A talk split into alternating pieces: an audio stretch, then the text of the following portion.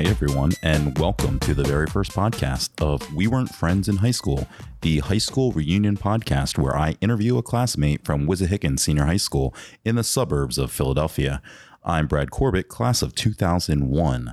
There are two rules to be on this podcast. First, we couldn't know each other's parents, and we couldn't have been to the other's house. Other than that, anything is fair game. This first episode is featuring Mike Clyburn.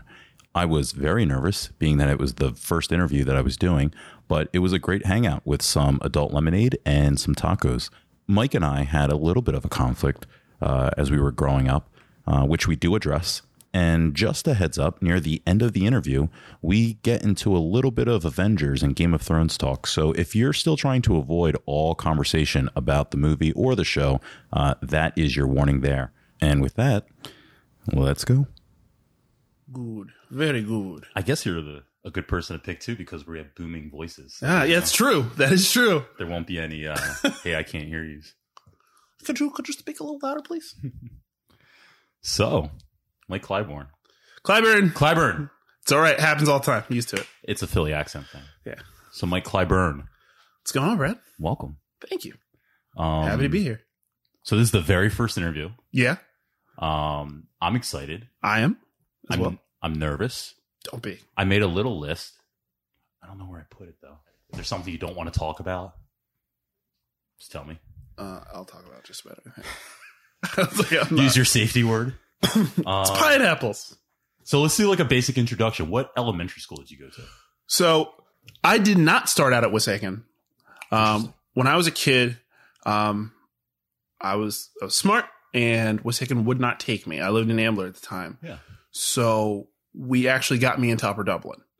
Uh, so I could start at four, turning five. I didn't turn five until late November. Um, so I started at four, which put me in your year. Mhm. Uh, so I was in Jarrettown Elementary in Upper Dublin. And then I moved over to Shady Grove Elementary in fifth grade, Okay. uh, which I believe is where we met. Yep. Yeah.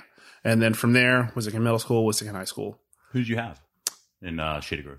Uh, Mr. Fourth- Sando, Fifth grade. fifth grade. So you didn't come over till fifth grade. I didn't come until till fifth. Man, I talk about Mr. Sando probably more than any teacher from Shady Grove, strictly because of the Super Mario resemblance. Yes. Mario. I'm happy huge. I'm not the only one that thought that. No, Mario is so big. It sticks He in my head. So huge. Oh my god. so we had like a, a- our school district had like what five elementary schools I think. yes. Um, Shady Grove, Stony Creek, Stony Creek, Bluebell. Bluebell, Madison. Madison. That's right. Is that it? Maybe it was four. Maybe it was four, and then they got Lower Gwynedd and closed Madison. E- eventually, yeah. So, and then we all kind of funneled into one middle school. Yeah. Um, I don't know if that's normal. I don't know either. But when a school is that size, I guess it makes sense to funnel all the kids into one central location Yeah. as opposed to splitting them into like dividing them. I don't I don't know. So then you do the Shady Grove. So just so everyone knows, we have now opened a window. And full disclosure, the Italian festival is tomorrow. I don't know what type of sounds are going to happen here. Uh, trash trucks may come by. Uh, loading trucks may come by. Vendors, I have no clue. Maybe nothing. Just rolling with it. We're just rolling with it. Um, okay, so Shady Grove, we all funnel into middle school. Um, That's rain. Little Rain. I like that. It's nice. Ambiance. Um, and then we just move across the street. Yeah. So I guess one of the biggest things, and and before we start recording, I told you I feel like our school was maybe a little weird. Um, Yeah. I after high school, a lot of my friends went to North Penn where they didn't know anybody from their school.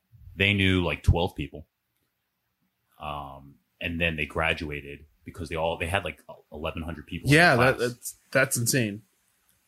I uh I don't know, man. Like I almost prefer what we have, right? In in ways because we we got to know like a wide like section of humanity, right? Like I don't know anybody's friend group that's that all looks exclusively like them, right? And I think that's a benefit.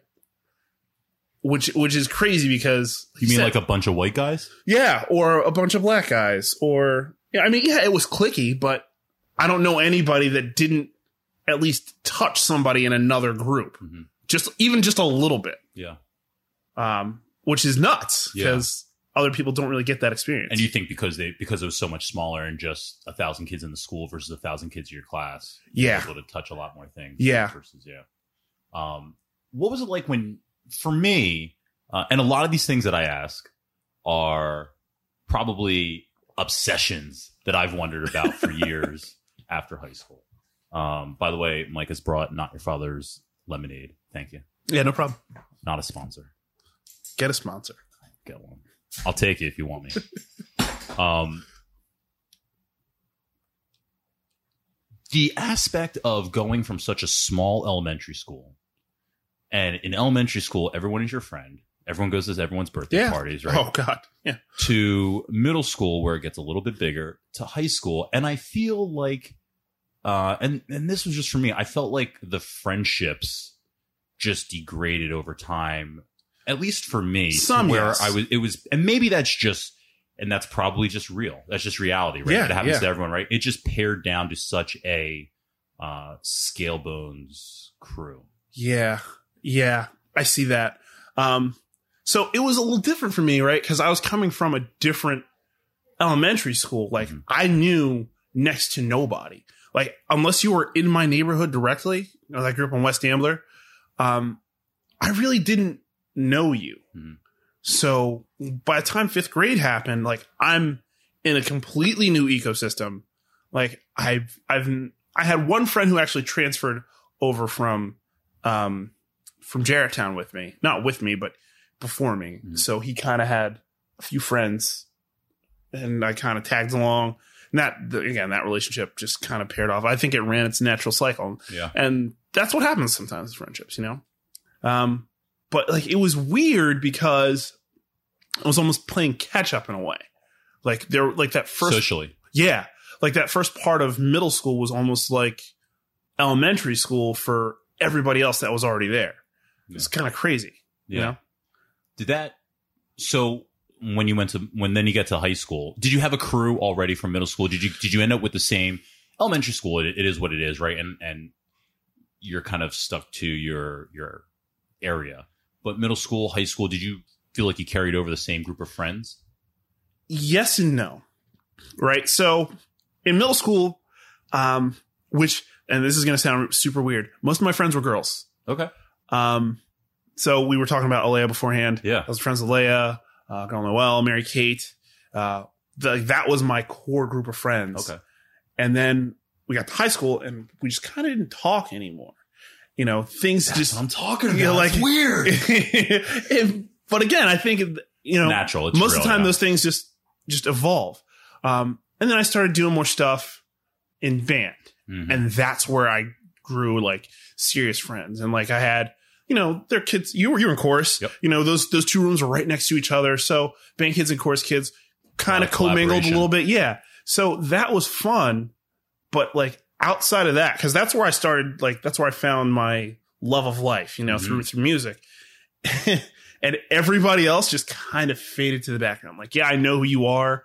You know, we've had shared life experiences, but then after after like that that change in high school, I was Mhm. just like, I have no real need to talk to you that much. Mhm. Like, is that, and that sounds kind of cold and a little, Yeah, it's a little snobby. It's a Little bit. almost so that's almost the exact opposite of how I envision other people in school. yeah, Right? Like they have their they have their their world and then close everyone off to it. I think that's kind of the the stereotypical quote unquote cool kids. I suppose, but we, like, I knew I wasn't part of the quote unquote cool kids. Yeah, like, yeah. it was just like, so you formed your own clique. yeah, sort of, sort of. Um, I don't know. It's weird. Like, you know, once, like, those band kids stick together and they stick together hard because, you know, you usually, those are kids who are kind of outcasty, Mhm. kind of been picked on, kind of shoved to the side, but they're still talented and they're very, they're very social, but in their own way. Yeah. As opposed to everybody else. Yeah, yeah, yeah. And that's crazy. Yeah. Uh, yeah.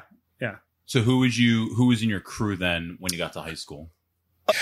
Um, so Vern, Vern Cheatham, Yep. uh, we've been friends pretty much since elementary school. Wow. Um, maybe middle school.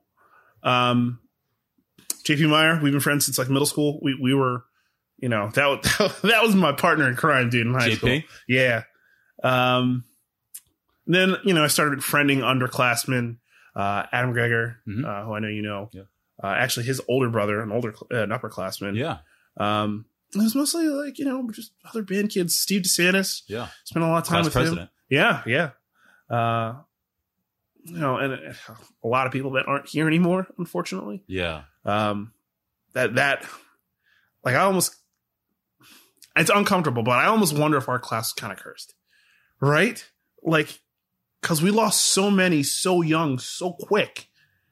Um, It's, yeah, it- um, it's weird. I was telling someone about it today and prepping about it and just talking about, you know, my class and what I think makes it unique and, and the different relationships. And then I, that's exactly what I brought up. And I said, uh, I said, there's this other weird thing where I feel like we've lost for such a small class. I feel like we've lost a lot of people to not necessarily straight up.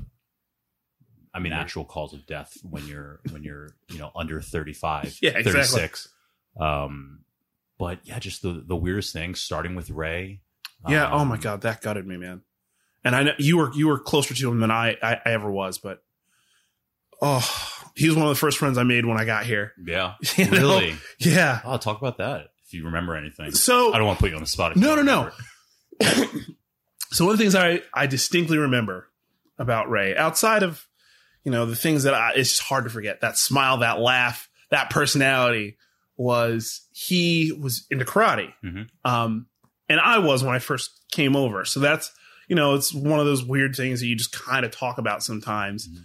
And, you know, I've, I've found out he became a black belt early. And I was like, dude, that's hard. That's a lot of time. And it kind of scared me and I kind of backed off karate like me. Yeah. I was like, nope, not doing it. But man, what a cool dude.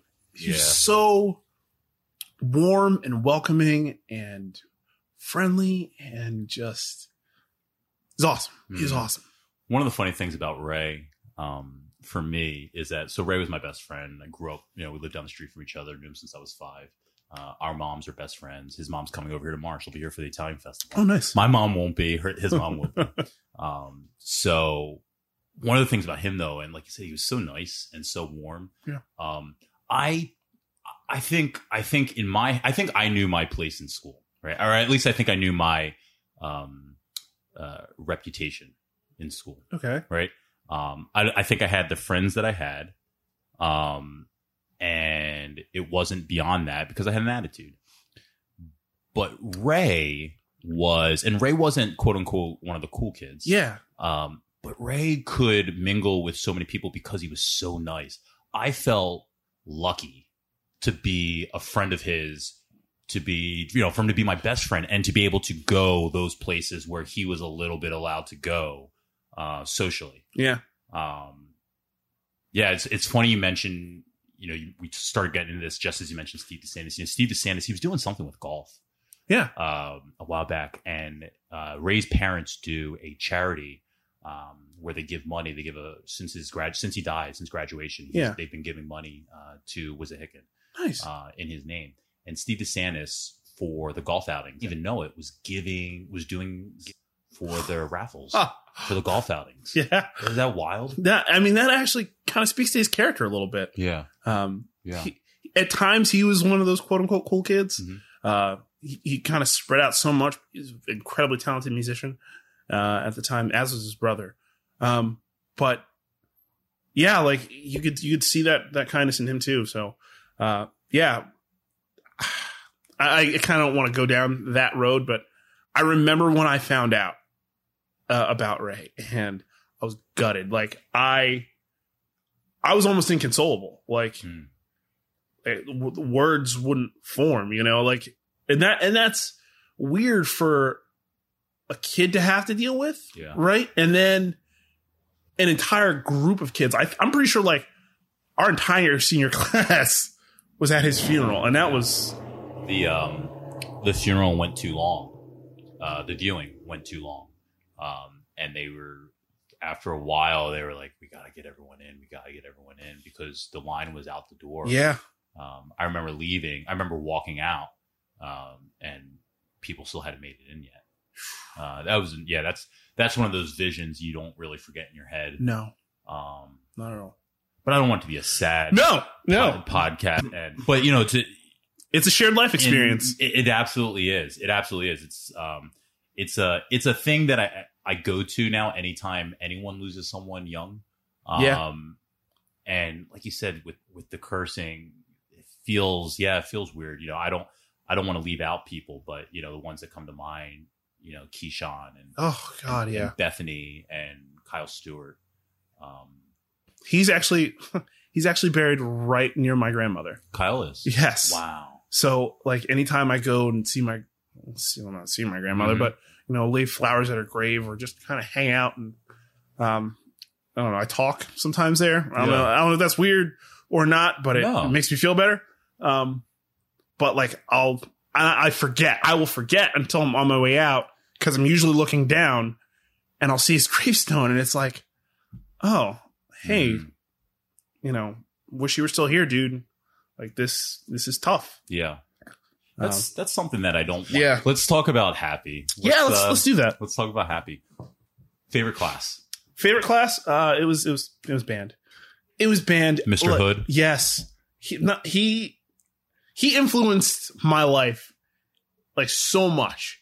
Um, like he gave us freedom, and it was like the first time as a teenager I ever remember experiencing what it was to be creative Hmm. and you know just use my natural talents and my mind together to create something with other people. Um and that's huge. Like if you don't if you if you know you have a talent and you don't get the opportunity to hone that craft and experiment and try like you you never get better at it. And he let us do that. Like he so we had jazz bands and orchestras and symphonic bands but he let us make a ska band and a funk band and like i'd never done those things before yeah, and it was it was cool to have somebody who let you have have the freedom to create it, but also had the experience to kind of point you in a direction as well. Mm. Like he's like, oh, you guys should maybe try and cover some of this or some of this, and that's it's influential, man. That sticks with you forever. yeah. You know, um, yeah, that was it. What about you? This is gonna sound so lame. I think I like calculus. Who This was your teacher? Mrs. Castor. Oh, Yeah. okay, there you go. So I used to in senior year. So uh, after Ray died, I uh, my life I got weird. I stopped going to certain things. I stopped doing certain things. Don't blame you. um, I stopped coming to school on time. Uh, so my senior year, it's it's it's lit out here, as they say. Party time. Uh, so I stopped going to school on time, and I would show up somewhere maybe halfway through first period, second period, something like that. And I think I used to sign. I know I did absences, and I couldn't be late anymore. So I just started taking absences. I was going to school pretty much every period, everything except for maybe the first period, which could have been gym.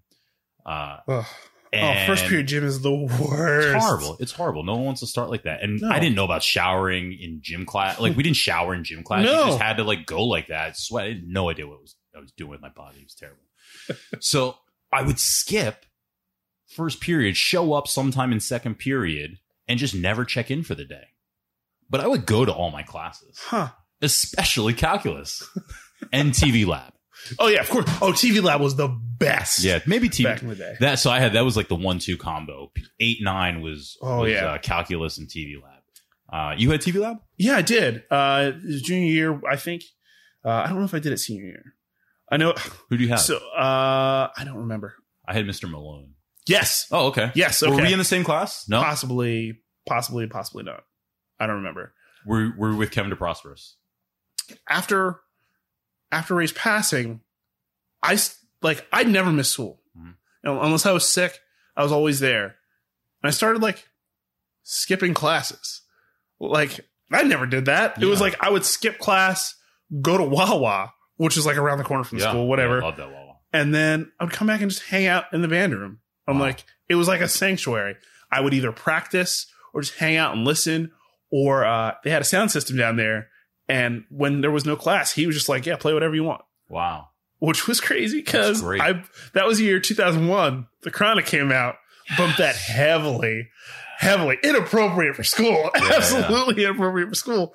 But again, it's that freedom, man. Like it, it shaped my worldview.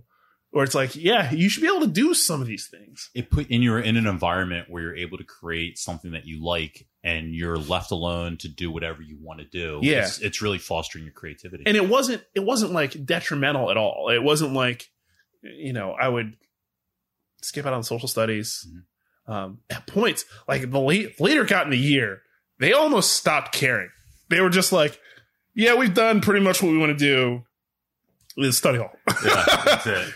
it was like all right cool let's go That's fun. Least least favorite class. That's a very good question. Um, I would. I want to go English because I had to write. I didn't want to write. I, I decent at it, but I just didn't want to. Like sometimes, all right. So something I realized as I got older is I deal with depression. sucks sometimes. Other times it's not there. But when that's something that you deal with, there I read like a Twitter thread once about something called the impossible task. Okay. Something you can do. You can do normally, wash dishes, uh, clean out your car, whatever, something that you you will do a thousand times over. But in certain moments, you're just like, I can't. Like you just you physically cannot. Mhm. And that's what writing papers for English class was for me at times. Um, and I didn't realize it. I had no clue until I got older and get to look back and go, oh shit, that's what I was dealing with. Hmm. Hormones are weird and, you know, mess you up pretty bad. And, uh, so it was like, I didn't realize it. So I would, you know, I would skip class and then go create in band. You know, I'd, I'd play, I'd hone my craft, I'd do what I did.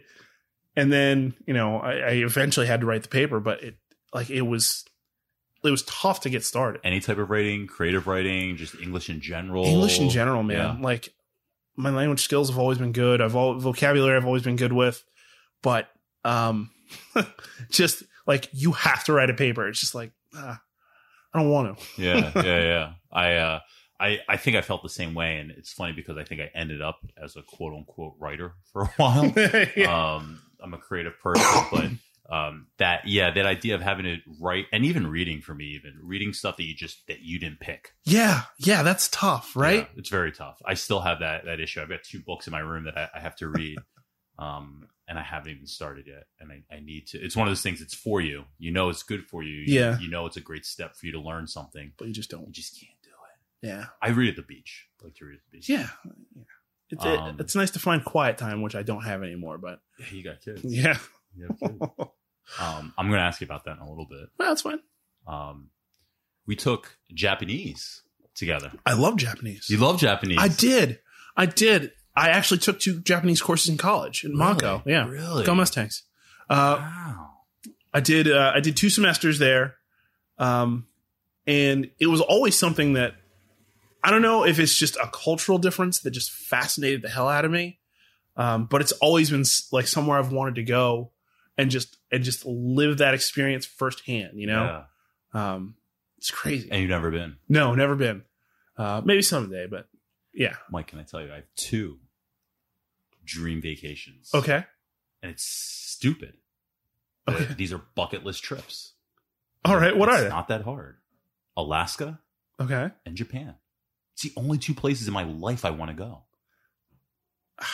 That that's actually kind of cool. Uh, And because of because we took Japanese, the Yeah. culture was mind field trips. Do you remember any of the field trips for No. Japanese? No. All right. So I actually think it started in middle school because that's I think where we started. Yep. And I took it in, in high school. Harpster Sensei. Yes. Bokanevich Sensei. She was the best. She was great. She was so nice.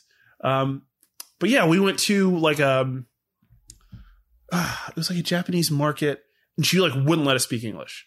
Like, Mm. That like she she like after a while only spoke Japanese in Japanese class, um, which is tough. Mhm. It's a, it is it is a completely different animal, um, and that like, all right. So I love comic books Yeah. and like the anime, like Dragon Ball Z was huge when we were back in high school, Right, right, right. and that's where like that started to snowball like a lot for me.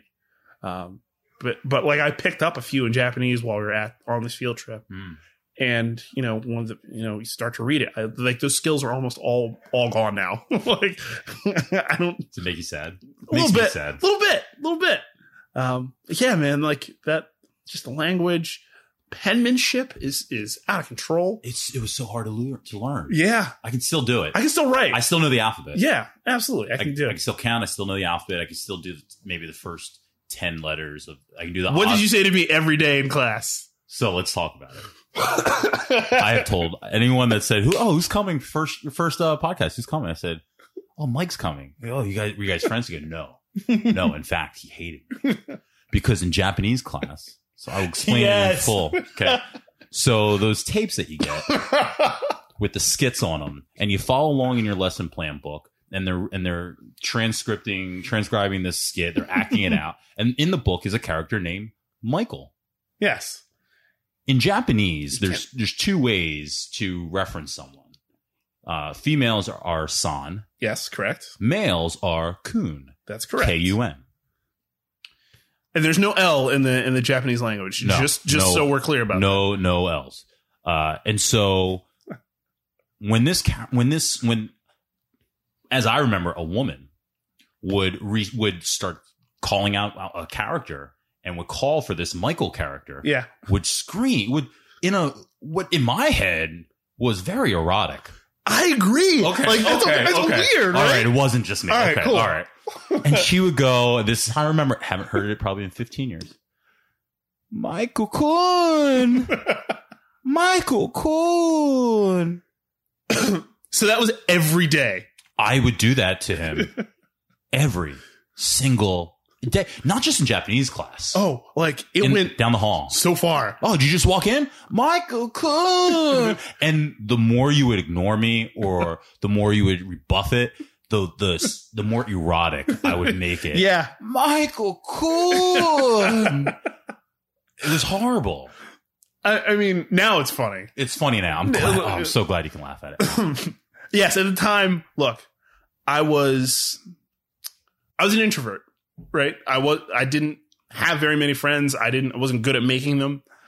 Uh, so that killed me because Yeah. I is it was like you were making fun of me, but you weren't. Yeah. you weren't. Yeah. It's ju- it was just pure circumstance. I wanted you to be in on it with me. but I was not. I know, I know. it was like if it was po- if it was possible for me to blush, I would have done it Yeah, yeah. every single time. I apologize. That's all right. Hey, it's uh I, I think one of the things about me that I've come to realize is like I think my my humor was way more mature for my age group that I was around. yeah, I was, I was still having the fart jokes then. Whoopee cushions. I was 14 year olds memorizing Chris Rock bits, like entire hour long Chris Rock bits, Yeah. doing jokes about OJ Simpson and domestic abuse. yeah, Like 14 years old. That's- That's not. You got to know your audience. yeah, You know, so if I if I catch on a a sexual joke, yeah. you know, like oh, I'm gonna ride that motherfucker out. of course. the teacher's at least gonna laugh at it. oh, if they don't, there's something wrong with them. Uh, exactly. He's punching above his weight there.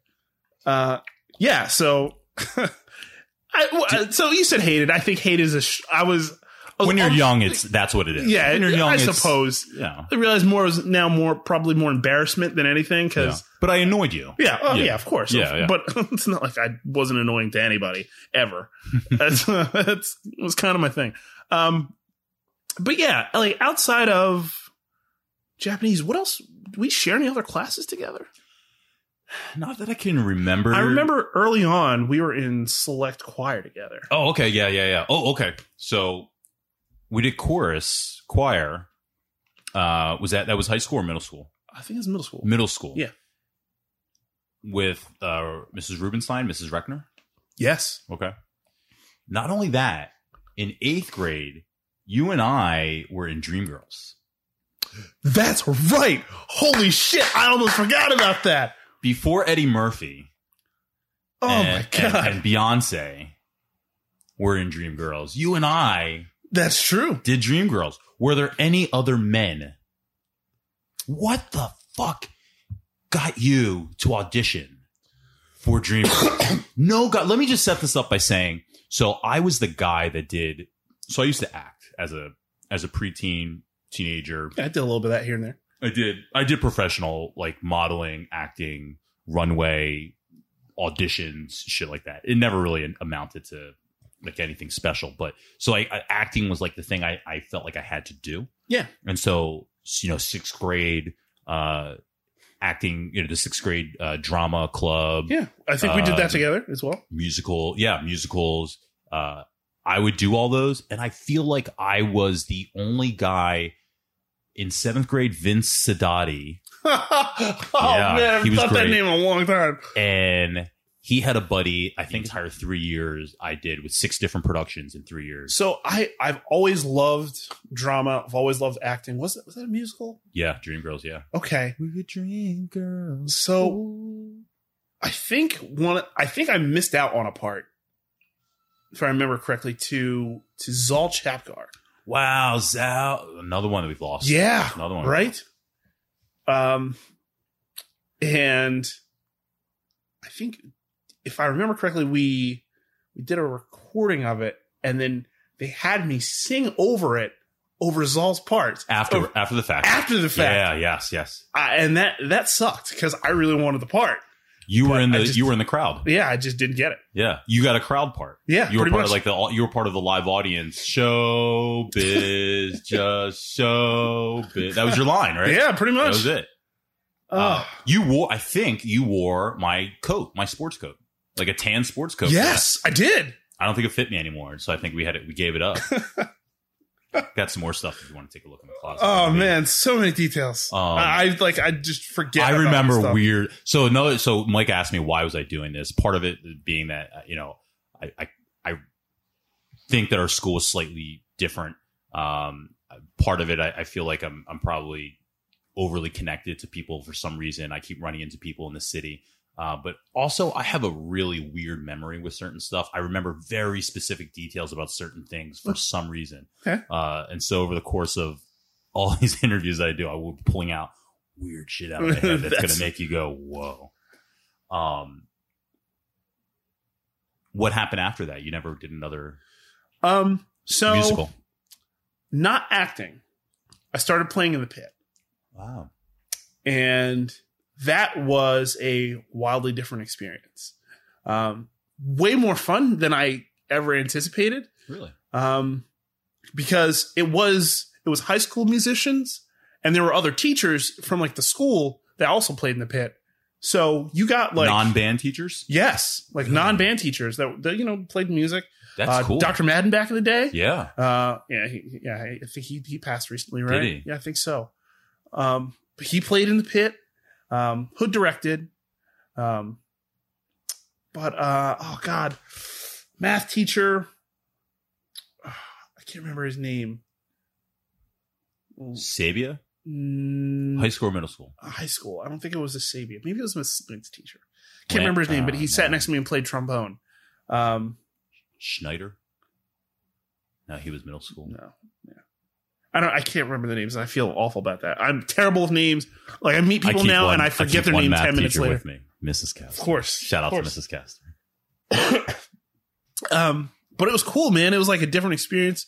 Like you got like just weird funny stories like um so Steve DeSantis. Yeah. I uh I You asked played trumpet, by the way, right? trombone Trombone. Okay. in in in pit orchestra, Okay. yeah. So uh Steve was in the pit with me one year. I asked him to to to grease the trombone slide for me really quick while I ran the bathroom. Come back, it's real slick. like I don't think he knew anything about brass instruments at all. And uh so we're going to play in the pit. And JP had no longer been in the pit. I think this was MAME. Maybe, or maybe the year after. And he he, he transitioned My Fair Lady. my Fair Lady, that's what it was. And he transitioned to the stage. So I took over. And uh, so I'm going to play. At one point, the slide just shoots off my trombone and flies across the pit orchestra. And I was just like, Like it's out. yeah, it's like it's off. It's off the trombone. It slid on the ground. And I was just like, well, what the fuck do I do? So I just kind of sat there until like it was it was the intro till the intro ended. And then they like like the guy the trombonist that was sitting next to me just kind of looked at me and just started laughing.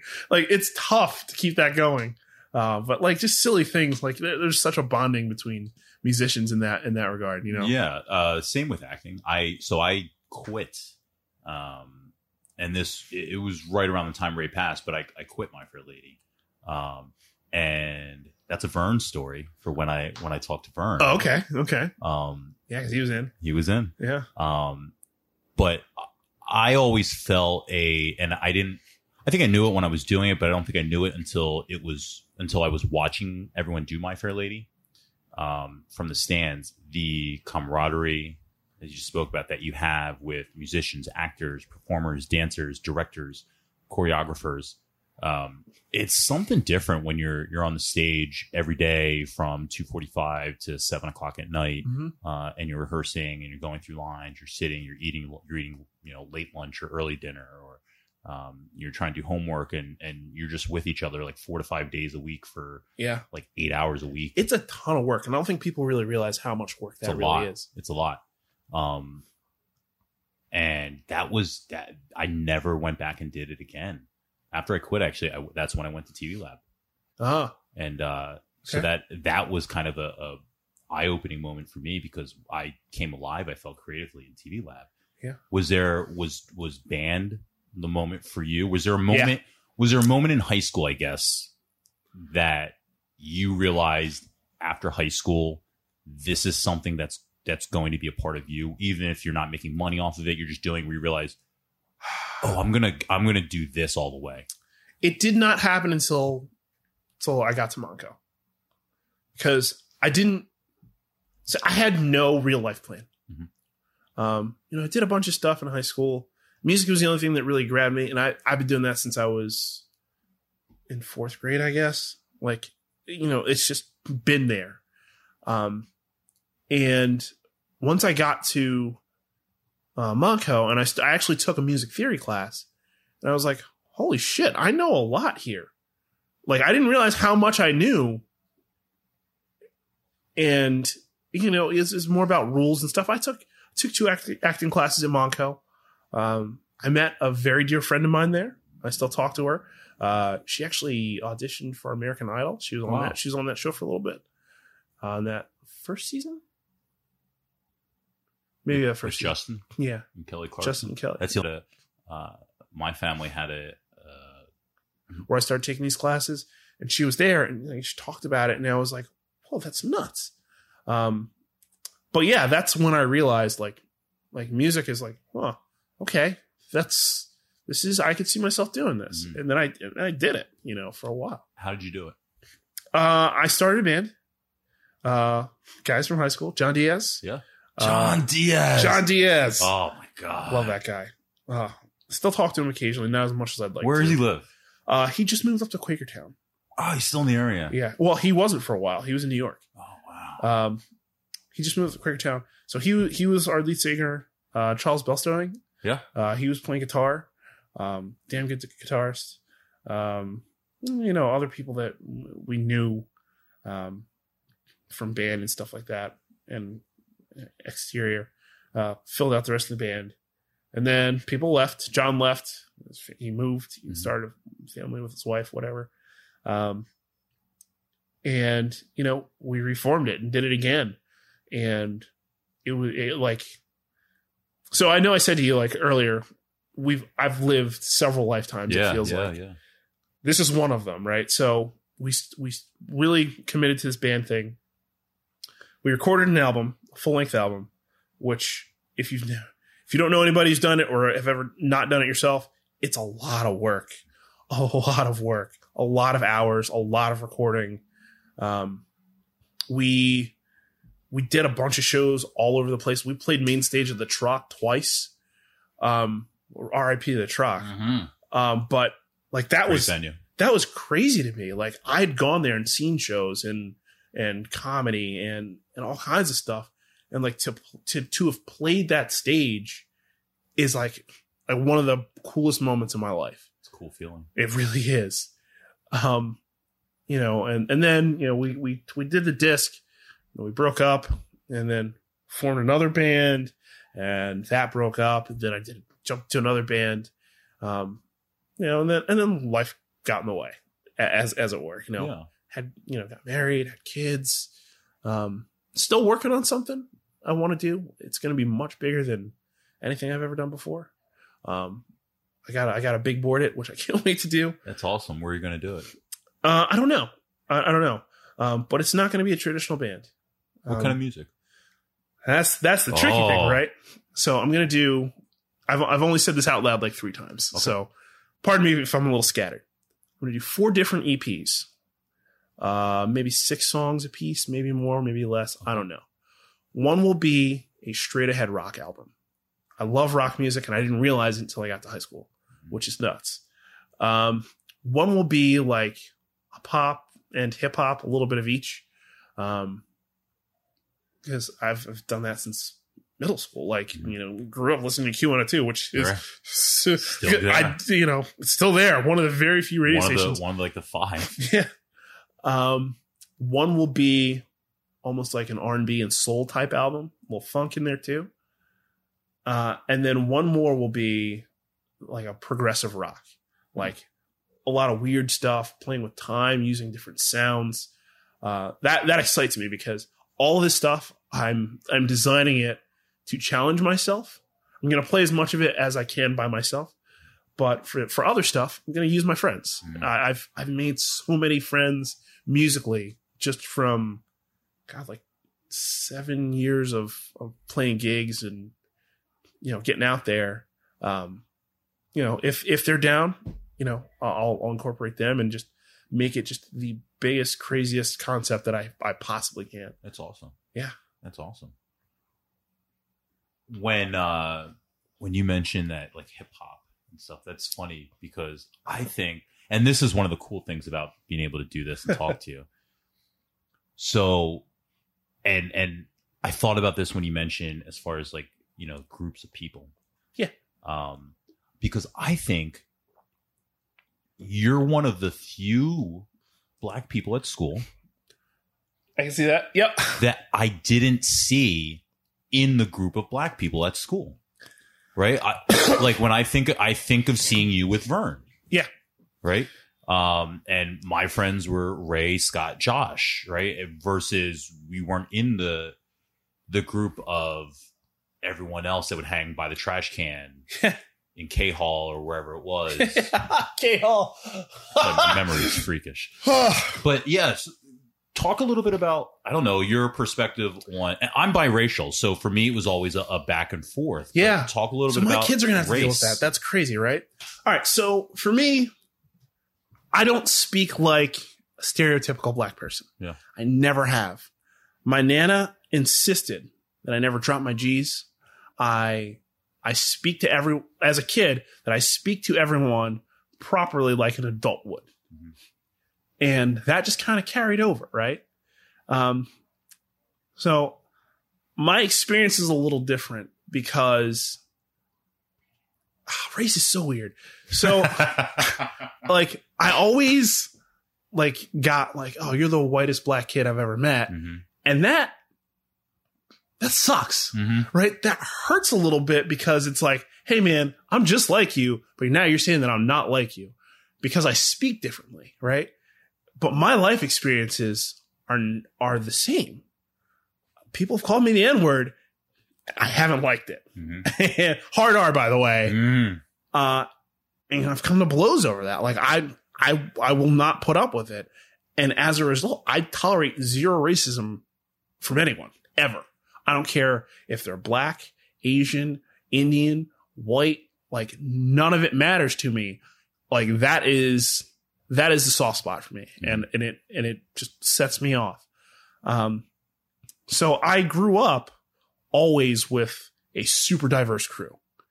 There were white kids, there were Jewish kids, there were there were the black kids, of course. Um, so I grew up, obviously. Uh, when I grew up, I grew up in the projects. Yeah, West You know- Philly or West West Philly, West Ambler. No, not West Amway. Oh. I lived in North Hills in projects. Oh yeah, yeah. up that's North Hills is like above Whitpain. Uh, it's in Upper Dublin. It's a little bit Oh, I don't. I have no idea where North Hills is. south of Glenside, where I currently live. Okay. Okay. North, north of Glenside. Um, so you know, I I've seen some shit Okay. in my life, you know. So like when you're when you're talking about like race and stuff like that, like I think that's where Wissahickon kind of helped me because I have such a, a diverse set of friends. Um, like I hung out with Andrew Godey and Joe Conlon and Rishi Patel, Yeah. Dave, uh, Dave Majumdar. Um, you know, that was my crew for a little bit, and then you know, I my crew shifted to Vern Cheatham, JP Meyer, uh, all the other band nerds that were there, Mhm. chorus kids, um, and, and that like it just it constantly shifted, and and it was never a homogeneous mixture. Mhm. It was always a bunch of people with a bunch of different life experiences.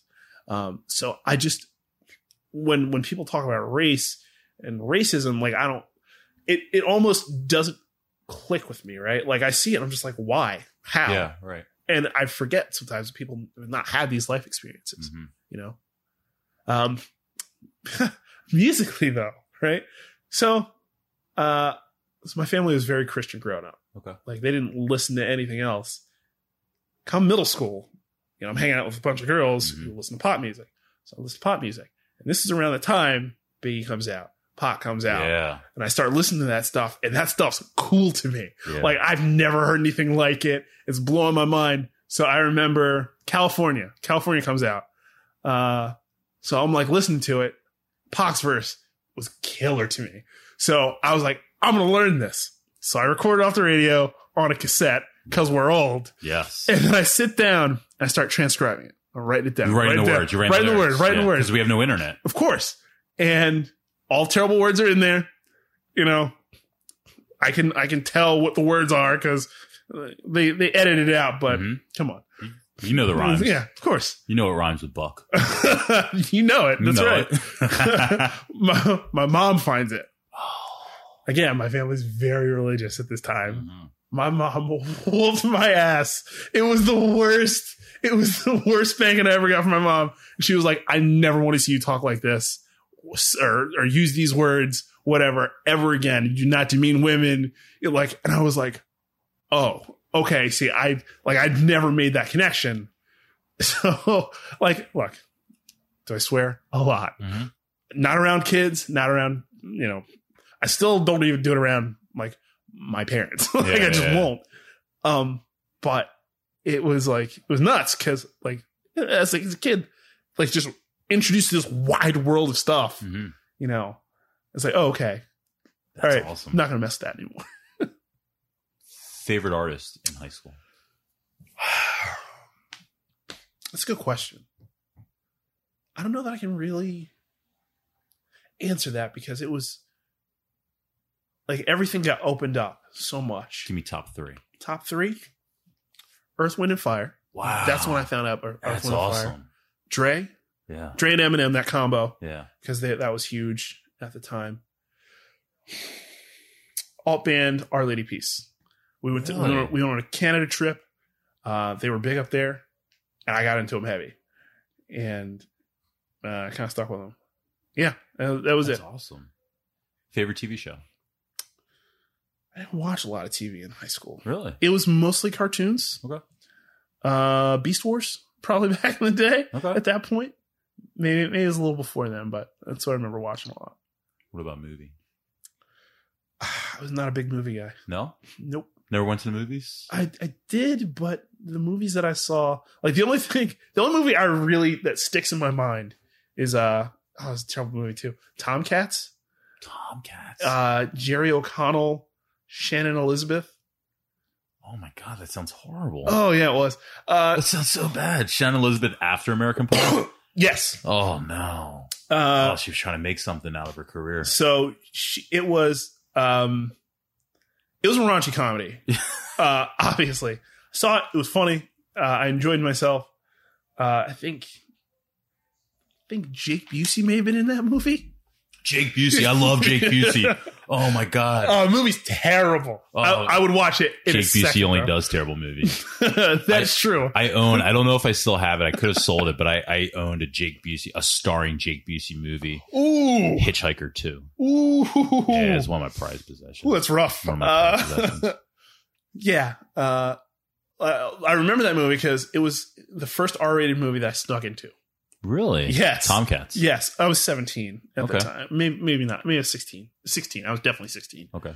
Um, and I went in with a couple of friends my age and younger. AMC. Uh, yeah, Yeah. yeah, they didn't care. Uh, You think? I got turned away. really? Yeah, Huh. That's crazy. it was horrible. But they were they were just like, oh yeah, you can you just buy tickets. All right, see you later. Wow. Nothing. I was like, all right. Wow. I had my I went with Ray to go see. I want to say it was I know no, it was uh uh Wishmaster. Remember the Wes Craven movie After Scream? yeah. Yeah. Not good. I think it was Wishmaster. It could have been Dreammaster, but I think it was Wishmaster. And Ray and I went. Scream. My mom bought the tickets, and Ray and I go in the theater, and we're seeing like Natalie Cooner and Eric Mailhorn, and I'm like, I'm feeling good, man. I'm like, yo, we in here, we are in here. I'm like, yo, you want to sit in the back? What you want to do? You want to get some popcorn? We styling out here on a Friday night, and the dude goes, "Where are your parents?" And I said, "What?" He goes, "Where are your parents? You can't come to this R-rated movie without your parents." And I go, uh, "I bought the tickets." And he goes, "Ah, I need to see your ID. You can't come in." And I had to call my mom, and she had to come back and get us. Oh, that's awful. That's terrible. I never, I never went back to that theater. No. God. Um, I want to ask you about your family, but the Yeah. but I want to ask you about one more thing. Sure, go right ahead. Talk to me about retail Retail is the devil. because after high school, I I want to know when I ask you about your family, I'm going to ask you what did you do after high school, and I want you to take it from there. But after high school, I used to run into you at Best Buy yeah. all the time. That was where I used to see you for like a year or two. So, uh, I started out working at McDonald's uh, when I was like 14. Mhm. I was still in high school. Um, and then I moved to Staples, which.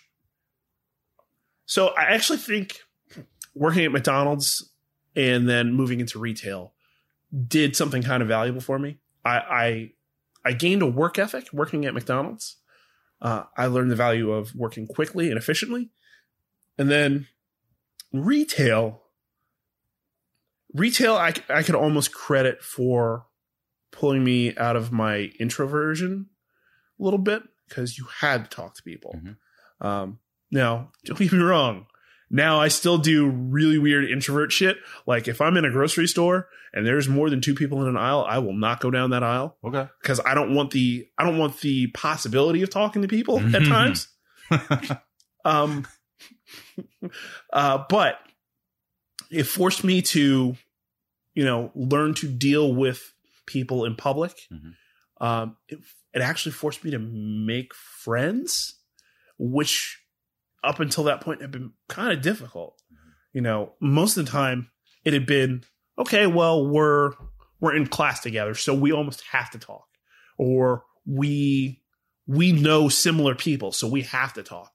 But once you start working, you have nothing in common with those people outside of the fact that you work together. Mhm. So you are either going to shut down altogether or you're going to become a part of the, the work culture. And retail can be wonderful and it can be a cesspool. Mhm. Uh, once I got to Best Buy, Best Buy was actually super cool as a 20 something year old kid. Yeah. You know, um, I learned a lot, did a lot. I learned that I could be a leader, you know, um, I learned that when I go places, I can be special. Yeah. Uh, I don't have to just blend in. I can, I can use my mind, uh, my body to to excel. Uh, I worked in inventory and I worked in loss prevention at Best Buy. Um, so I was either in warehouse or at the front door. Mhm. Um, one way or the other, I I dealt with everything that went in or out of that store, Mhm. which is kind of cool. Yeah. Like, to be that responsible, that young. Like I don't know that I could have done anything else at 22. Yeah. You know, Yeah. um, retail's tough though. Retail's real tough. Definitely is. I did nine years at Wawa. So, Ooh. and my first job was at McDonald's. Huh? Which Yeah.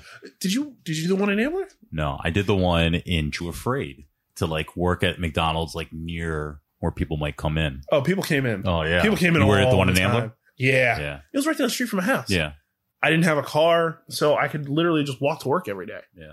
Uh, I was only there for like eight months or something like that, but still, you know. yeah. I, I, yeah, I was there for eight months at my McDonald's in Dresher, and I remember the, I remember to this day writing a note to my boss to tell him I was quitting because I was making five fifteen an hour, and that was Oh, minimum yeah. wage. That's awful. yeah, and I remember when I Wade Craig. Do you remember Wade Craig? Yeah. Wade gave me the gave, gave the the manager at Wawa the Iggy about. Excellent. I went, Oh my god! so, I'm gonna be eating at Friendlies every day.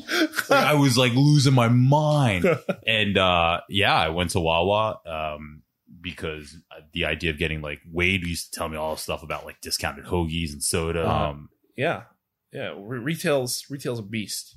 Not everybody can handle that. what did you do after after high school? Sorry. So I went to Montco. Uh, I stayed there for a little. I kind of backed off. Um, I was really heavily pursuing music, my band, my first first iteration of my band. Um, uh, my nana got sick, and I I moved back into the house in Ambler where I grew up, and uh, I took care of the house. Hmm. Uh, my my mom and my stepdad moved out of there, and the house was just there, and she had nobody to take care of it. And uh, you know, I, it was perfect storm of events because I would I just I was about to leave the place where I was staying, Mhm. and I moved moved back in, and uh, you know, I took care of the house for a little bit. Then I went back to school. Um, I realized that you know Best Buy is not going to get me where I want to go. Um, it was great because they worked with my schedule for for gigs and stuff like that, but Mm. it's not what I wanted. So I went back, finished my associates at Montco. Uh, worked really hard. The uh, the end of that, it was it was a couple years off. Graduated in 07. Uh, then I moved to a place called Telerex, which is a call center. Okay. Uh, and which was perfect for my my musical aspirations Mm. because it was it was you know eight to four thirty or something like that, and you know my nights I could I could assemble the band, I could write, I could you know we could do little recordings and we could list back and I can Mhm. I can arrange and all that kind of stuff. Um, and then gigs, you know, it was never a problem on Friday nights and Saturdays and whatever, because you know those those are Monday through Friday, nights. you're working, right? Yeah, exactly. Um, so I stayed there for a while. Uh, met my wife. Uh, not there. Okay. Um, Where'd you meet? so we met online.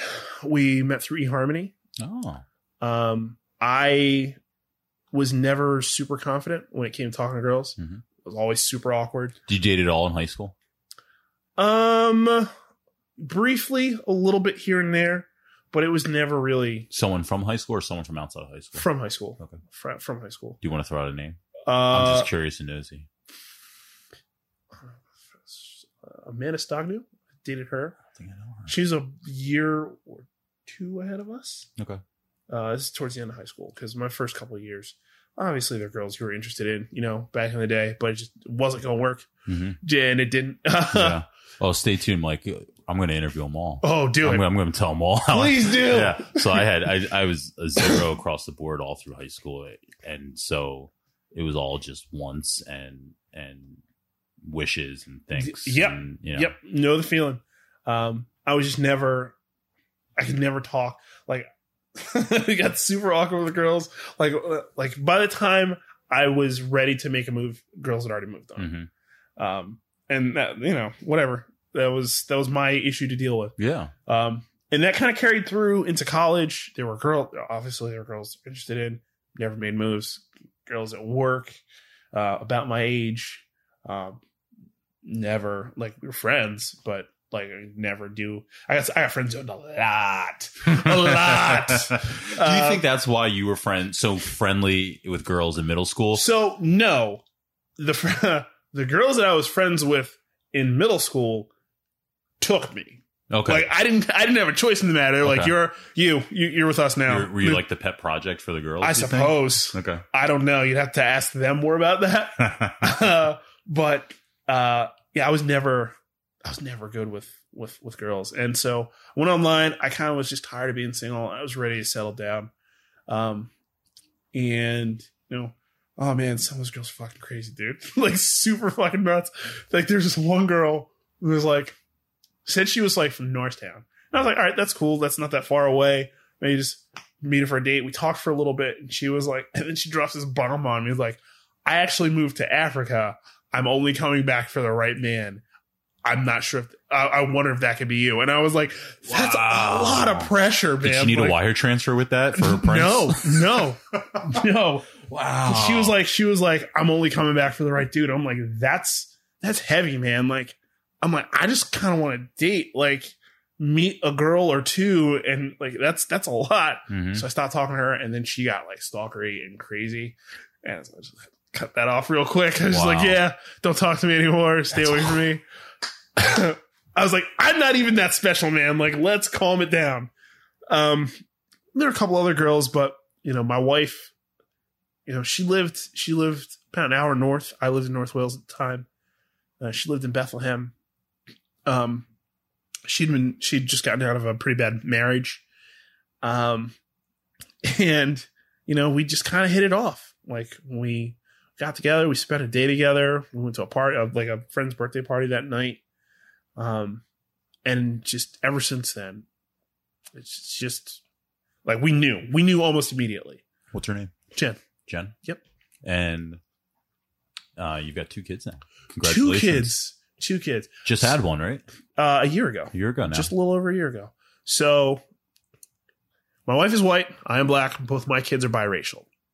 Um, and so we were talking about race a little while ago.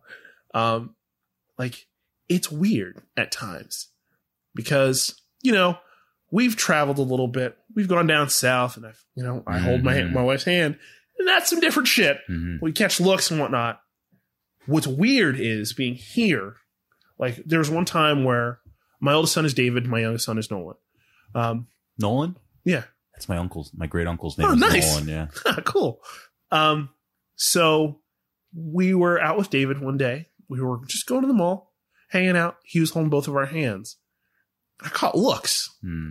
and that's that's a different feeling because when it's like me and my wife, I'm just like, nah, whatever, fuck you. Mhm. Look at my kid that way. That's a little different, and I like. I almost wanted to get in people's faces. Hmm. Like Papa Bear, like came up real hard, Yeah. and like I don't see. I don't. I don't know what your experience was like growing up. Yeah. Um, if you ever My- caught, caught any of that? So, um, my mom used to tell me that people would always assume she was babysitting. Wow. Yeah. Uh, and so now, now like it's, it's one of my favorite lines. I always say like, thanks for not letting people think that you're just babysitting, even if you could have, even if you could have taken the easy out. Yeah. Um, for me, um, my so my dad's side of the family is batshit crazy, uh, and so uh, I didn't have much contact with the black side of my family. Uh, and most of my all my family on my mom's side is great, super cu- not super communicative, but you know your typical annoying family. Yeah. Uh, but all over the country and all that. Um, so I'm also Jewish. yeah. So for me, I did know that. the hardest thing for me was, and when I felt, when you feel like you're being looked at, was going to synagogue for high holidays, That's and no Oh, one wow. there is black. yeah. It's no. before Drake. you know? Fuck that guy. By the way. Yeah, fuck that dude. it, it's like it's just me, and it's just a bunch of white dudes and their white kids and their white wives in sweaters and shit, and like I don't know. My dad has a big afro and a giant beard, and this is not anything that I'm used to, and I have to sit here for three hours. It was it was weird, and we went a little for a while, and then we stopped going, and I was a little bit thankful because it was a really really uncomfortable. I didn't know how to deal with that Yeah. at all. I didn't. And when you're with your family, you don't think about it. But then when you start to, and and this is more of a, I don't know, gets into more of like socioeconomic type Yeah. of stuff. But when you know, my grandfather, my grandfather liked to live the life. My grandfather liked to, you know, wine and dine and go out and have dinners and and have drinks and and and live a really fine life. Uh, and so when he would bring his little black grandson in, I would feel, you know, in this room full of white people out in, you know, Abington or Glenside or Willow Grove or wherever we'd be eating dinner. And I would look around and I go, man, everyone here is white. And you don't think about it when you're just with your, with your grandfather and your cousins and even at the beach and stuff. But when you would go into these, when I would go into these enclosed rooms, I would look around and think that this feels weird. Yeah. So like my son has actually started to notice that mommy's different color, daddy's different color, he's a different color. Hmm. and like that's that's almost weird for me in a way because it's like man will he feel like he doesn't belong somewhere even though he does Mhm. right Like you're you're a mixture. You're you're the best of both of us. Mhm. Um, you shouldn't you shouldn't feel like you don't belong anywhere. And I feel like a lot of times, like, cause one of my best friends now is he's a mixed kid, um, and you know I, I think at times like mixed kids have it really tough because there's no true community that you belong to, but you belong to all of it. it's really easy to to to push when when someone doesn't want to include you or doesn't want to um, justify you. It's easy to push them out of the way, and for a biracial kid, that triggers so many internal thoughts of, oh, very similar to like when you were talking about you know being the the whitest black kid. Um, to get that from both sides, Yeah. Oh my god, you know I that thought about that. you're not black enough. You're not white. You get it from Yeah. both sides. You know, here's the funny thing. I never went to a bar mitzvah. Really? Never. Not until my cousin, my cousin had her bat mitzvah when I was like 28. Never. So all the, I didn't, I wasn't, I didn't have that community that I had with my entire white family of being Jewish and celebrating holidays and fasting. And I didn't have that relationship. And I didn't even know any other Jewish kids at Wissahick. Like I knew a couple and you go, oh, I guess they're having a bar mitzvah, but I wasn't friends with Yeah. them. I wasn't invited to those things. Wow. I didn't have that community in any in any way. In Ambler, luckily Ambler's such a diverse town. It is. You can't you can't avoid black people. yeah, you can't. and so um and I grew up in South Ambler. We you know across Yeah. the across the, the street from each other. Um and so tons of black kids there. Um plus a few white kids. And so I think I was lucky to be in that neighborhood where you've got um you've got your your Claytons and your Thompsons Yeah. and and your Watsons, but then you've also got your Corlises and your Campions and your Mayalls. uh, and so I, I was Man. very, yeah, I'm dropping names. I was very lucky to have a, a little microcosm of the real world around us. Yeah. Um, but outside of that world, yeah, there were there would just be these really hard hitting moments that you just looking around and go, oh, that feels weird. Almost makes you think like, were we sheltered a little bit? What was was our diversity almost a little bit of a, a shelter for us? Because we are we did grow up in such diverse communities. Like I didn't hear the N word directed towards me until until I was in middle school. And I, Mhm. I, know, I know, all right, first of all, it's never acceptable. It's never acceptable to say that to another human being. Right. Right. But yeah, uh, I know other kids that happened super early for. Mhm. And that didn't happen to me till like seventh, eighth grade. And like at that point, you know, you're kind of well formed. And then it hits you and you're like, oh yeah, I guess I guess there are some super intolerant people Mhm. and I've never dealt with this before. How do I deal with this? Did your parents ever talk to you about stuff like that growing up? Yeah, all the time. Yeah. All the time. But again, my experiences was was that, you know, I I had so many different friends. None of them were none of them were racist. Mhm. They were all cool, like all the time. Yeah. So when you encounter it, it's it's such a system shock. Yeah. How did you deal with it when you in high school or middle school? I know you said like now you're, you're so intolerant, but what was your reaction to it when you were young? Oh, I got no fight. Yeah. I got no fight. Uh, it was bad for the other kid because in school, a- after school, after I school. was walking home. I I'm not confrontational. I'm really not.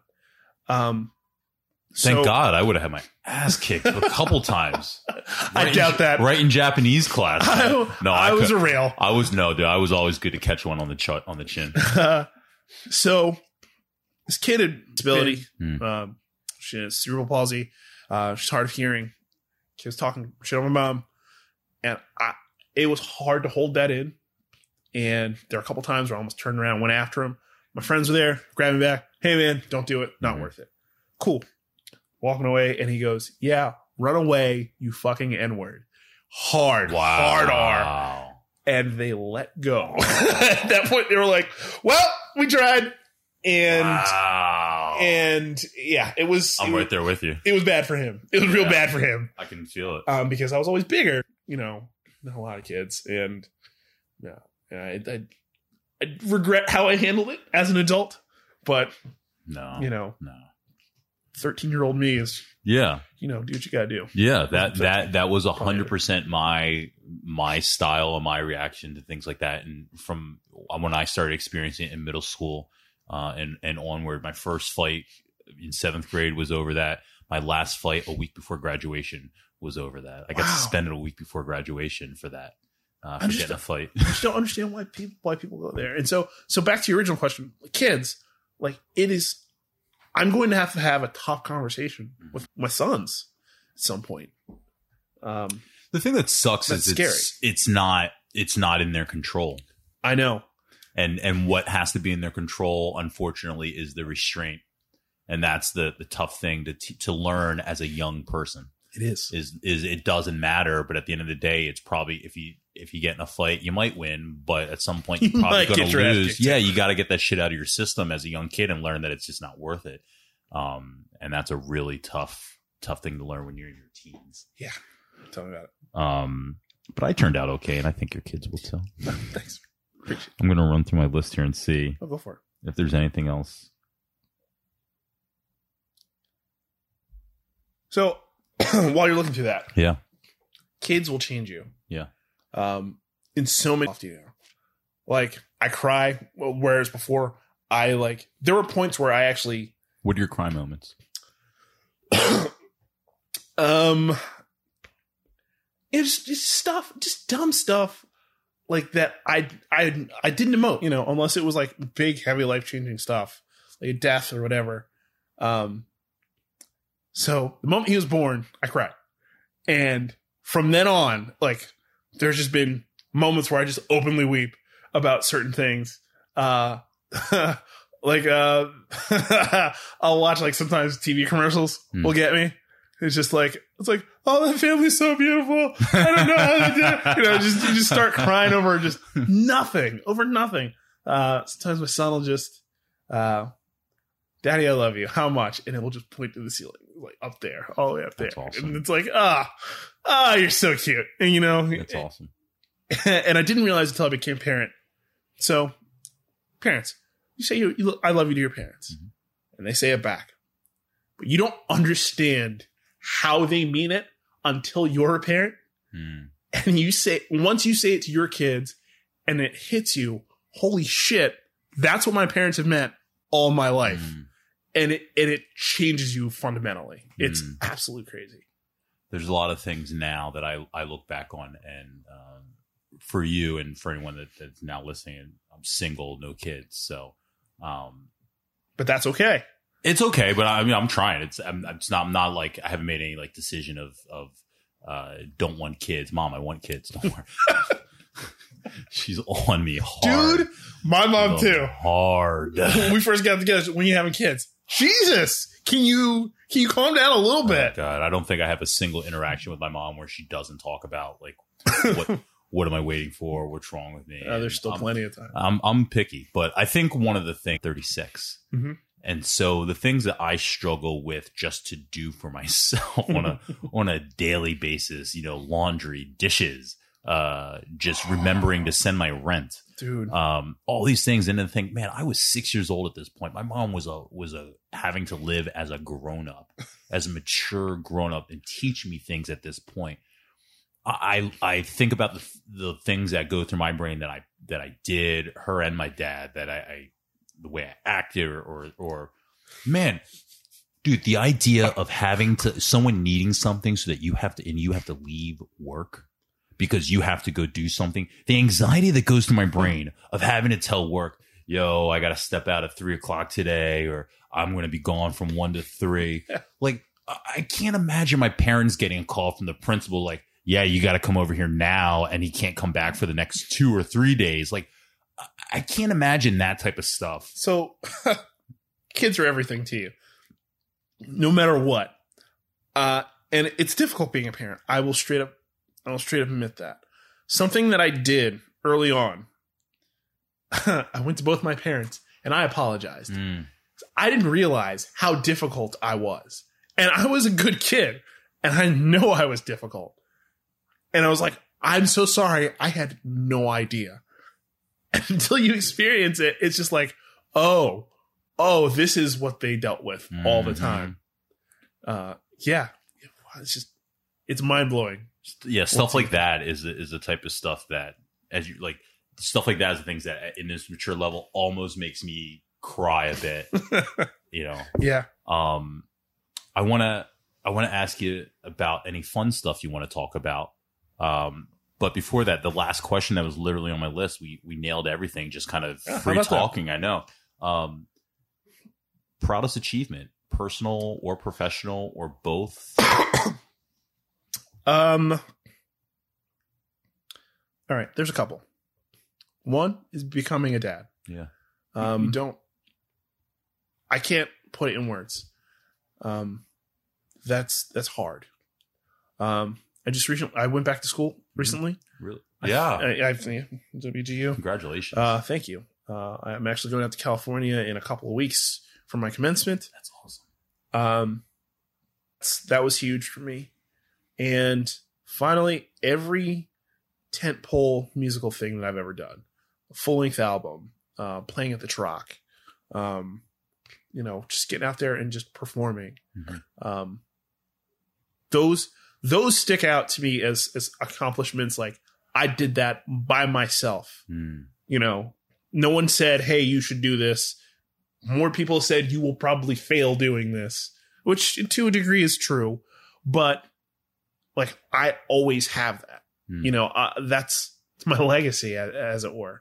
You know, I can always go, "Hey, check out the CD." My son actually came across it. He goes, "Hey, daddy, look, you're on this CD." And I'm like, "Yeah, yeah, I am." Awesome. uh, and and that's that's an accomplishment that will never leave. And if I if I'm able to pull off this this next one, you know that said that will say more about me as a person now than it than any other point in my life. I, I look forward to doing that. That's awesome. I um one of the things about music, and it's it, it's like two of your things coming together, not just the music, but the ability for your kids to see it Yeah, and experience it Yeah. in real time too, and to have that for them to have Yeah. forever yeah, is pretty cool and incredible. it's super cool. You uh don't cry. We're, I can see it. We're thinking about it. It's happy. It's very um uh you recently uh, in, uh accepted my uh accepted me into a really cool Facebook group. Yeah, thank you. Um, Th- thank you. No, dude, that's it's The really more people cool. that are in, the, the better it is. You're super dedicated to it. Number one. Yeah. Um, it's I- it's qual. I didn't know you were striving for quality until the other day when, or yesterday when you gave someone a demerit for a bad post. no, that was a joke. that was awesome. That was- though. that was jokes. No, but I love that. Uh, no, I like stuff that makes people laugh. Um, so like I'm I'm really big, like I said, in into comics and science fiction and fantasy. So I love Game of Thrones. Um, all this Marvel and DC shit that everybody's like getting on board with. This was me in high school, hmm so I'm just like, yeah, catch up, motherfuckers. like I've already been here. Mhm. Uh, so it's like it's awesome to see all that kind of stuff, like like be mainstream and popular. Yeah. Because now I'm a cool kid. Yeah. Well, not kid, but uh, you Yeah. know. Yeah. It brings you back to that time. As as I feel the same way about wrestling. it's yeah, and wrestling's wrestling's gotten out of control popular Billion last dollar, few years. billion dollar business. Nuts. Um, but yeah, like I I love I love doing that, organizing and running it as as an administrator. Um, finding stuff that makes people laugh. A lot a lot of times stuff to me is inappropriate, Mhm. but it's funny because it's inappropriate. Um, you know, it's it's just a good time. It's it's an escape from real life. Like yeah. you can get out here and talk about politics all day and just give yourself a headache. You know, we all we all have, you know, we're all either trying to make rent or mortgage, Mhm. car payments and insurance and all this other shit. And it's just like I just wanted something that I can just discuss fun stuff with people who also want to discuss fun stuff. Uh, so in that group, I was like, all right, first of all, no politics. Uh, everybody's respectful. Um, I don't care what you put in there as long as you contribute. And and it's been pretty good so far. It's fun. Yeah. It's fun. You were running uh, a website for a little bit. I am running a It's website. still going. Yes. Twisted Cape. twistedcape.com. Um, it's uh, so if you're familiar with the Onion, Mhm. it's kind of like that except superheroes. Cool. Um, in addition, uh, we do a lot of reviews for movies, TV shows, comic books, um, uh, opinion pieces. Um, we we have a podcast, the Twistcast. Uh, check that out at some point if you if you have not. Uh, we're just a bunch of guys, a couple guys just sitting around hanging out, uh, talking about that kind of stuff. If you're into that kind of stuff, I'd love to have you on. Yeah, I love it. Uh, uh, so yeah, it, it's it's it's a challenge, Mhm. but it's a joy at the Yeah. same time. What's your been your favorite of the Avengers Marvel decade long phenomenon? What, Uh, what was your favorite? For a long time, it was it, it went back and forth between Guardians of the Galaxy one and the Winter Soldier because A lot of people like Winter Soldier. Winter Soldier's so good. Yeah, It's- I feel like that's the number one for for most people. And then I saw Endgame, um, and that movie blew me away. what was your experience? Tell me your experience in the theater. Um, all right, because mine was messed up. was it? Yeah. Oh man. Uh, so I've seen it twice now. Okay. Uh, the first time I saw it was IMAX 3D opening night, uh, 10 o'clock show. Um, it was a bunch of people like me, big into comics. Like we were going to see this movie first, no matter what. There was big laughs, like it, sh- like there should have been. Uh, big tears, like there should have been. I was sitting there, I was making the ugly face that you make, like right before you cry. Uh, several points in the movie. Um, and a lot of cheering a Mhm. lot of cheering. Like I missed so much of the movie because of cheering. And then I saw it second time in 4DX. Do you Wow, know what that is? No, what is that? All right. Have you ever been to Disney or Universal? Yeah, yeah, 4D, yeah. Yeah. So you Wow.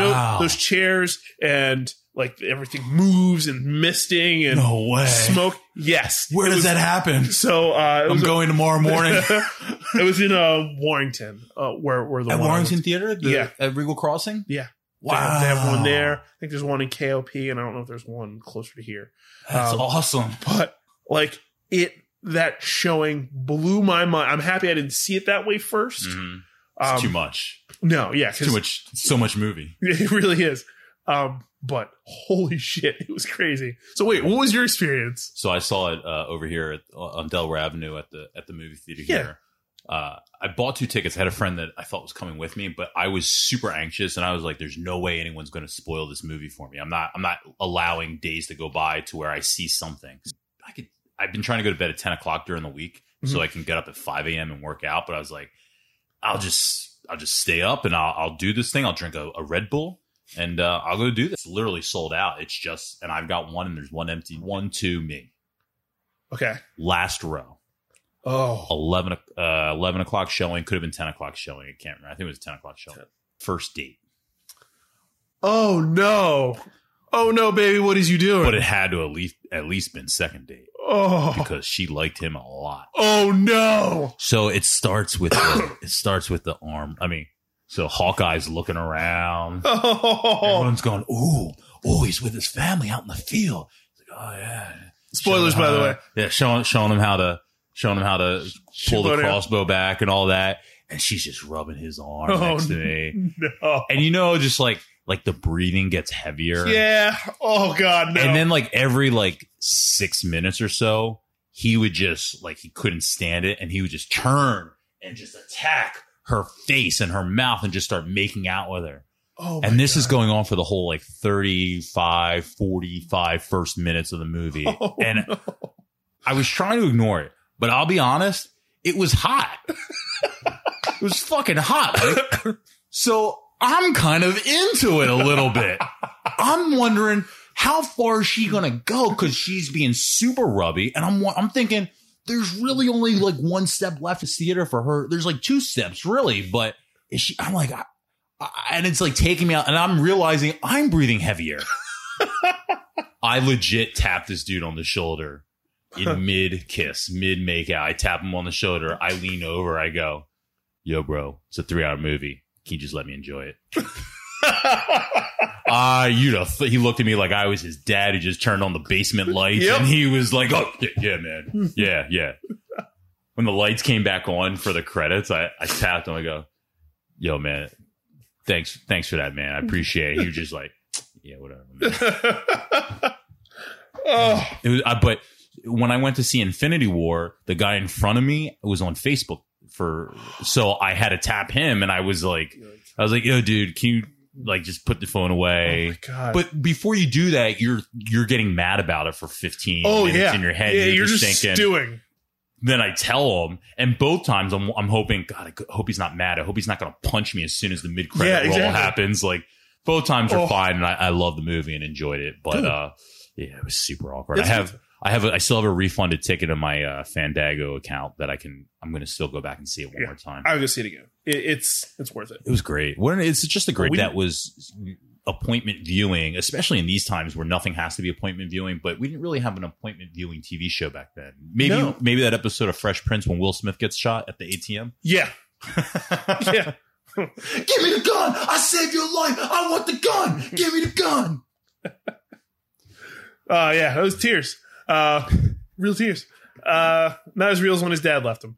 Um, Mhm. but uh, I don't know, man. Thrones. There's nothing like this. Lost, maybe, Lost was and that great. that tanked towards yep, the end. Yep. Last season was a bomb for people publicly. Um, The Wire was the same way. People I never watched. The Wire. people hated season. Wire is my favorite TV show of all time, uh, regardless of the ending. People just didn't really like the fifth Mm. the fifth season. I think. Um, Ending a show is hard, and we're hard. seeing that this year. Um, I love Game of Thrones. You know, I've read the books, which are incredible. Um, I love the show. It's detailed in a way that just does not exist in other shows and other like universes, mm, right? Like the one of the things that I love about the show is if you've watched the show and rewatched the show, there are callbacks that happen all the time, and it's and that's richness of writing mhm. right? So as we sit here right now, we're right about to hit the end. So we have no idea what's going to happen here. For people, it's a Friday, so we are literally two days from the finale. Yeah, Uh, anticipation is very high. Mhm. I'm going to a watch party on Sunday That's night. awesome. Like it's it's a big thing. Um, so we've we've not seen anything like this really before. Like I can't think of anything. Seinfeld's the first show that I can remember. So, yes, a little bit. Yeah. There's something that you and I have in common. We didn't really know each about each other until we got older. Oh, We both love sports. Yeah. In this town, yes, a lot. yeah, Um, you know, the the reason I said fuck Drake is specifically because of the Sixers. yes. I don't really. I know you hate him. I know you do. Uh, and it's funny for me. It really is. I think he's he's average at best. He's a product of his beats, in my personal opinion. He's a sociopath. Uh, is. I've studied his personality. The guy's fucking crazy. Um, Who goes on Instagram and likes your your battle partner's ex girlfriend's pictures? that's weird. Yeah, this dude's weird, reading like Sun Tzu and shit. He's he's a fucking sociopath that only doesn't get active, doesn't get updated much, but it's called blackguysLikeHockey.com. Ah, nice. Yeah. And uh, we don't start up until the second round of the playoffs. But yeah, Party. Uh, so he took me to my first hockey game. that's awesome. Uh, it was against the Pirates. Uh, Pirates. Pirates, Pirates. Penguins. Penguins. Pittsburgh. Sorry, baseball's on my mind. It's, base- it's baseball, baseball season, season. baby. Uh, and it was crazy. Like that that rivalry is awesome. Like I Mhm. love that that was my first game. You know, um, one of my first Sixers games was against the Knicks, and this is slightly pre-processed. They were not good. That was your first Sixers game? Uh, yeah, Wow. yeah. Most most of the other time had just been on TV. Wow. I hadn't I hadn't done a whole lot. Pre-process. We talking like Jason Kapono era. Or Uh, Jrue was still here. Jrue was here. Okay, yeah. so Show You Love era. Oh, yes. Andre. Was Yes. Kyle Korver still here? Uh, I think Korver was gone. Korver's got Willie Green, Yes, Aaron McKie. dude. Yeah, the fact the fact that we could name some of these guys out of I went to all those games. Eddie wish. Jordan era. I went to every game in the Eddie Jordan era. Were you uh, were you a big Tony Wroten guy? Oh my god, Rotes, T. Rotes. Ah, Oh my god, uh, so yeah, like I was, that's awesome. I so we were at a, I, I- when I worked at the call center. One of the the program that I worked on was for PepsiCo. Mhm. Um, PepsiCo. Uh, it's a super cool hat. I've worn it ever since. Um, I love that. So we get there and we're watching the game, and Sixers are getting manhandled by the Knicks. It's ugly. And they were just like, man, maybe we should just leave. And I was like, no, we go to a game. Yes. We stay for the entire fucking game. yes, Sixers come back, win the game. fucking right. Blew my mind. Yes, I was like, if that's what I'm in for, I'm here for all of it. That's awesome. Oh man, it was so good. That's awesome. uh, Well- yeah. It's a ride to enjoy now that they're actually Yes. they're actually good. It, it makes it makes suffering through the process worth it. hmm You know, What was the Eagles Super Bowl win like for you? I cried. Yeah, Uh, I was actually I watched I watched the game with Vern. yeah, that's Uh, awesome. we're- Lifelong friends getting to this We you know we, shit we used to talk about in high school is coming to fruition. yeah exactly. You know sometimes just didn't didn't think so, but you know here we are. We uh you know watching the game, and you know, we'd watch a couple Super Bowls together. It's a good time. We get there like oh my god, can they win this? And Brady throws that hail mary, and I was just like shit shit shit shit. Like everybody in the room stood up. It goes, it drops, and everybody starts yelling. I'm like, shut the fuck up, shut the fuck up. I want to see if there's a flag. There's no flag. And I lost it. I was like so happy. And then it hit me. The Eagles just won the Super Bowl in my lifetime. My dad got so to see it. already. My kid got to see it. Yes. and then, and then tears just start coming out of my eyes. And I'm like, oh my God, I can't believe we won it. I call my dad right away. I'm like, dad, we won the Super Bowl. I'm like losing my mind. Oh man, it was crazy. It was, it was one of the best moments of my life. It's up there with uh, the parade for the Oh, yeah. Phillies Mhm. back in the day. I just started like me and my wife had just really gotten together. She she came down from work. I got off of work. We went to the parade together. Uh, it was Halloween day. Yeah, it was Halloween. Yeah, it was it was just it was nuts. It was just nuts. Uh, I missed the parade. I when was, uh, sports in this town are good, there's no place like this town. It's unbelievable. It It's really unbelievable. is. I missed the 08 parade. Um, I was living in Connecticut, writing wrestling, and uh, had a had a Friday afternoon meeting with Vince McMahon that never happened. And I sat in my office watching the parade on CSNPhilly.com. It was one of the saddest days of my life. And so for me, the Eagles Super Bowl win was so important because it wasn't real, because I didn't get to really celebrate it. yeah, Um, and so to live here when that was going on yeah, And- man. and uh, and to just walk on six blocks down the street with a bottle of champagne and start it up. I uh, So we were out by the Parkway uh, for Ah. the for the uh, parade. for the parade. And as we were waiting for them to make their way up, Mhm. they were showing the Super Bowl again. And being in a crowd that large, everybody reacting like we're watching a game for the first time, So great. like I've I've never experienced anything like that. It was it was great. I- I, can't wait to do it again. I wish I could be tough and say like, oh, it's no big deal. But like when you're talking about it, you see it, like I can feel it in my face is like swelling up, and I'm just going, man, it's so fucking incredible. yeah. It really was. I, I never thought the sports. I was a sports fan, but sometimes I thought I was just was a sports fan out of like being being a guy and and community and not wanting to not Yeah. know what's going on. But man, when that happened and and just talking about it to this day and um with friends, it's still a go to with friends and like, hey, remember that time we were on Broad Street? uh, yeah, I was out there the night it happened when everyone was climbing the, Oh the trash God. trucks and shit. Like it was, it, it was just unbelievable. I'll, I'll never forget any of it. And, uh, yeah, maybe we get another World Series one with, Oh. with Bryce. oh my god, that'll be crazy. that'd be awesome. Oh, awesome. he he's he's a perfect fit for this town. He really is. Like he just watched the enthusiasm he plays baseball with. and it's just like- god! So the last thing I said to Mike was that I, I, I wanted to sign my yearbook because people did sign them, but I realized no one signed them on their actual names. Um, and that left me thinking that no one ever saw my yearbook. But now as I look at this, I think it's full. Uh, yeah, man. Messages. I had no idea. I felt like I was like this. Uh, I was like this loser that had no one sign their yearbooks. But man, there's tons of people that sign my yearbook. It's fucking filled. It's incredible. But uh, we're gonna ask you to sign. I brought three pens just in case. One doesn't work. Yeah, just in case one doesn't work. Oh, that picture is terrible. That's good though. Oh, that tie. I might still own that tie. Oh, those glasses. No. Yes. Oh no, baby. What is you doing? okay, it's not working. My pen. Try that one. Let's see how many pens it takes. Ooh. No. Hang on.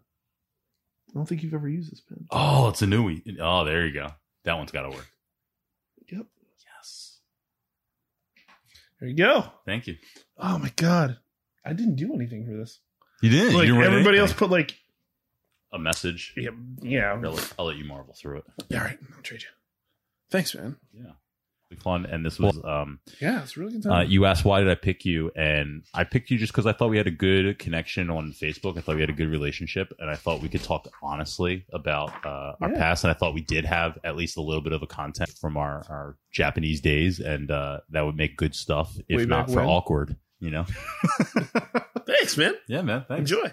We'll get you on our some point. Yeah, I would love to do that. Yeah. I'd love to do that. Awesome.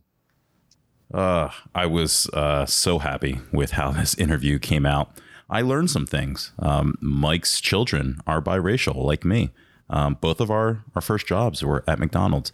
And um, I never knew Mike's connection to my best friend, Ray Campion, and the effect that Ray's death had on Mike in high school. I you know, got to thank Mike again for um, being the guinea pig, so to speak, being the first one um, to accept the invitation and you know come to come to my place and give me some of his time and and share some personal details about his life.